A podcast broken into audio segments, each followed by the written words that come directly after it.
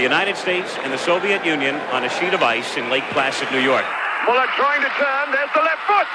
What a cracking shot. Johnny Muller. If you see a 9-9, Olga Korbut's won a gold medal. There it is. Five seconds left in the game. Do you believe in You're listening to a podcast from Key Moments in Cold War Sports History, an online archive series showcasing the work of expert historians. I'm Vince Hunt, and I'll be hosting the series, asking each guest to choose an important document or artifact they think is of great significance in the Cold War sports arena. This series of podcasts is looking at some of the political systems that made up the rivalry of the Cold War. We're looking at the US, the USSR, the GDR, and South Africa. But one can't really look far at international competitions without coming across the issue of doping, or performance enhancement as it's known. Well, my next guest, Thomas Hunt, is an expert on this issue, and his book Drug Games looks at the history and the politics of doping. Uh, Thomas, the rivalry between the US and the USSR on the international stage was also a chemical rivalry, wasn't it? That's right. Um, you know, the U.S. and, and the USSR, there was a rivalry over virtually everything. Um, during the Eisenhower administration, there was actually a, a, debate between Nikita Khrushchev and Vice President Richard Nixon over the size and utility of a Soviet versus an American kitchen. And so, if a kitchen was a site of rivalry, then you know that um, from space to culture, arts and letters to the athletic field, there was a, a major superpower rivalry as part of that drive to have better athletes, of course, drugs got involved. And so it became very much bound up in this larger cultural and scientific rivalry between the two superpower blocks. Is it possible to put start and finish dates on this? Let's not call it the Cold War, let's call it the Chemical War. In a way, there is. Um, the 1950s, it's kind of interesting. There was um, a Soviet weightlifting coach and an American coach who got together at, at a meet and they, from my understanding, had a few too many drinks together. And the Soviet coach blurted out that they were using these new pills that were really enhancing the ability of their athletes. And so from there, the U.S. coach went back, and all of a sudden, we see this kind of step up in interest in, in performance enhancing drugs over time. But it's really not until 1960 and the death of a Danish cyclist that, um, that we sort of mark as the beginning of the major war um, regarding drugs. And so uh, from that point forward, of course, there were amphetamines in the uh, in the 50s and 60s, and then it ramped up to anabolic steroids, and then human growth hormone. So 1960 and then until the end of the Cold War, certainly it was a major problem or major issue. So 1960 onwards then. Right.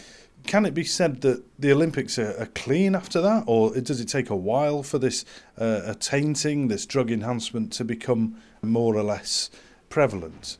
Can we say, therefore, then that uh, the Olympics then become tainted from this moment on? That depends on, on your perspective. Um, increasingly over time, I'm, I'm less interested in, or, or I think less of drugs as, as wrong than I used to growing up. Drugs were very much a part of big time sport by, by the late 60s, early 70s. And so, whether or not it's been tainted ever since, well, certainly drugs have been present in large numbers ever since. And is it the case that coaches see that they can get uh, enhanced performances out of their athletes? And uh, were there rules? There were no rules against this at the time. There were no rules. Well, there was actually a rule passed by the International Olympic Committee prior to the Second World War, but nobody really paid any attention to it um, until 1960 when that when the death happened.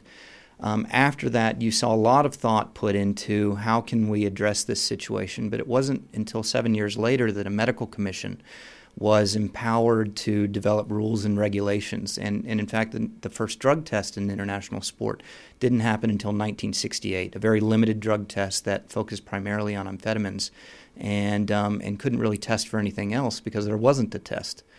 I think it's, it's also important to mention as we're talking about the Cold War that neither superpower side had a big incentive to push against doping. And so national governments weren't, weren't going to do much to force the hands of private sports administrators. And I think that had a lot to do with this explosion among athletes. Certainly in the GDR, in a state sponsored program, um, the Soviets were, at least from what we know, were doing some of the same things. In America, though, it's sort of an interesting phenomena that happened that America knew that they were falling behind. And so coaches and administrators in some ways turned a blind eye when they could. They, they didn't actively make athletes dope, but they turned a blind eye to it when it was happening.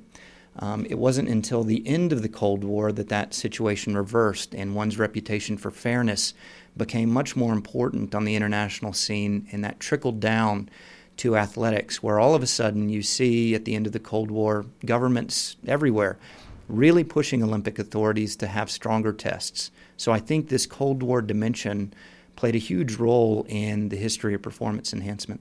Can you give me an example of uh, a sporting rivalry fueled by performance enhancing chemicals that grips the imagination of the world? I think the former German Democratic Republic, East Germany, um, had some 10,000, this is probably a low estimate of 10,000 athletes that were essentially either forced or, or willingly used drugs on their own, um, some at extremely high levels. And, and so this allowed a country, really the size of Tennessee, to start beating the United States badly on the Olympic fields and coming close to surpassing the medal counts of the Soviet Union. And so I think with the German Democratic Republic on the scene, the United States that ramped up this this rivalry on the on the international sports world. So one of the great things about performance enhancing chemicals it means that almost anybody any sporting minnow, for example, can start to challenge a great sporting monolith.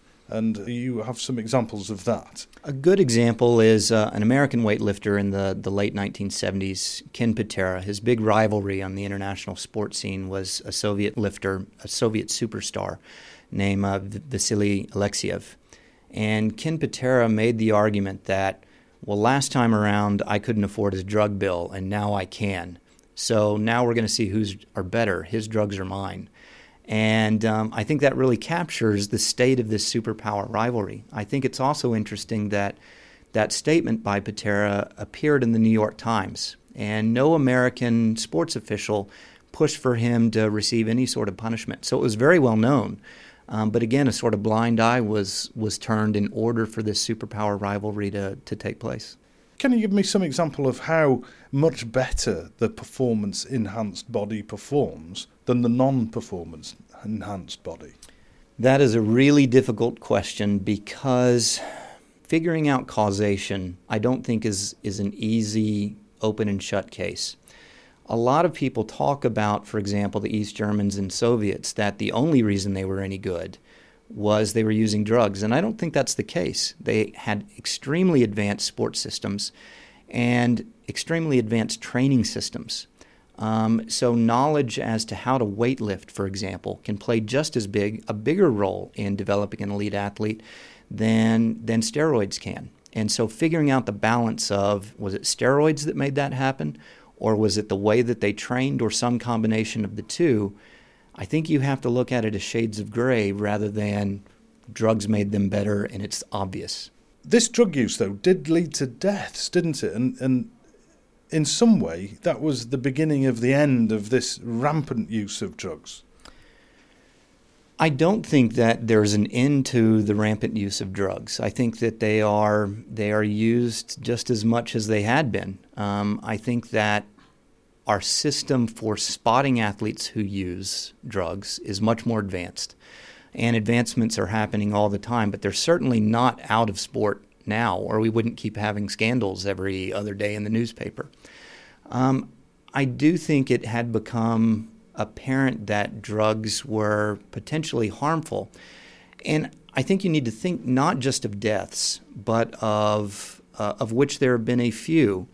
But there are all sorts of, of non lethal effects on the body that are also harmful. Um, they can have impacts on, on one's appearance, uh, on one's voice, on one's reproductive system. Um, I think all of these worries combined together um, produced an effort for reform. Uh, I don't think it was only medical concerns that produced an effort for reform.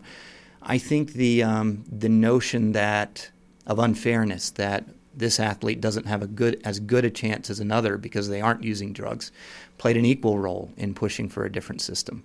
I think if we go back to to the interest of national governments towards the end of the Cold War, in 1988, Ben Johnson tested positive in spectacular fashion at the uh, Seoul Olympic Games. And the, the Canadian national government was so offended, was so embarrassed that a Canadian athlete had tested positive like this, that they instituted a huge governmental investigation, the Dubin Commission, that exposed a lot of what was going on, both within Canada and in the international world. And, and that sort of embarrassment that Canada had done something unfair via the proxy of one of their athletes produced a lot of um, a lot of the political momentum for a new system to be put in place, for much more effective testing and much more effective policies to be put in place. Virtually everybody on the track when Ben Johnson tested positive had at one point in their career tested positive or been implicated in a scandal and I think by and large that's correct. That um, that a lot of people were using it, and Ben Johnson was sort of taken as the face of a problem that was much bigger than himself.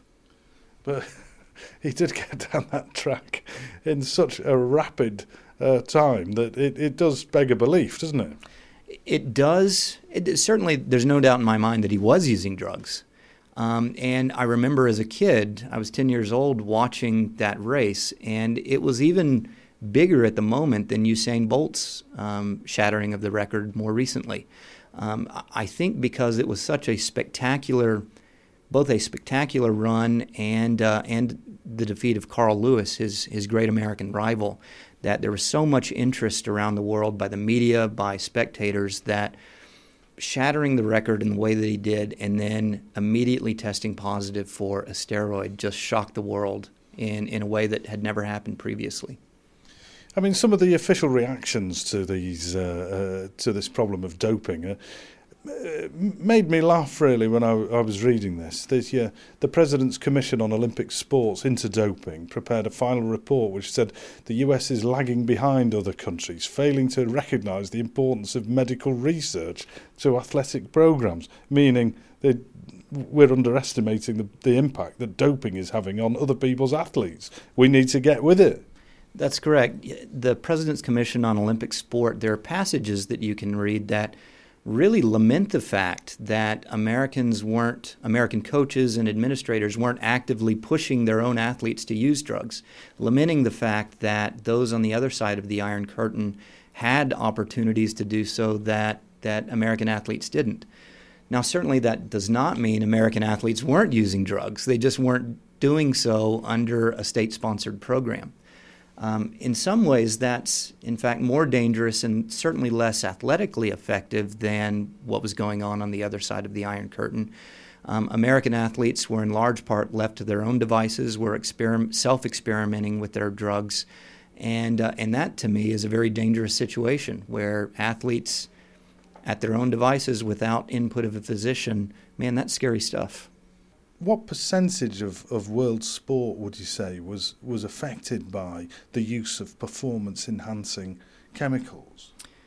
I think the entirety of the world of sport was was affected by the use of performance enhancing chemicals. Certainly, different sports are affected in different ways. Um, a a um, biathlete who skis and shoots, for example, may not benefit as much from from one type of drug as compared to another. So what was being used by whom differed, but I don't think there's an area of sporting competition that fell outside of this of this drug issue.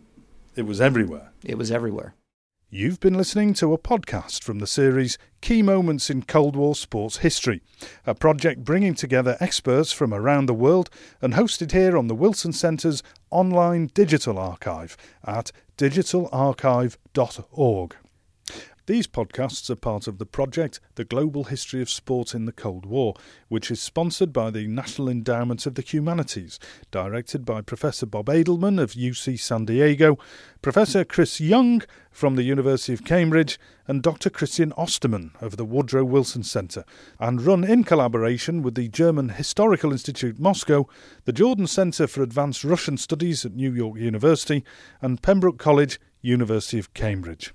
The presenter is Vince Hunt, and the series is produced by Vince Hunt and Laura Deal.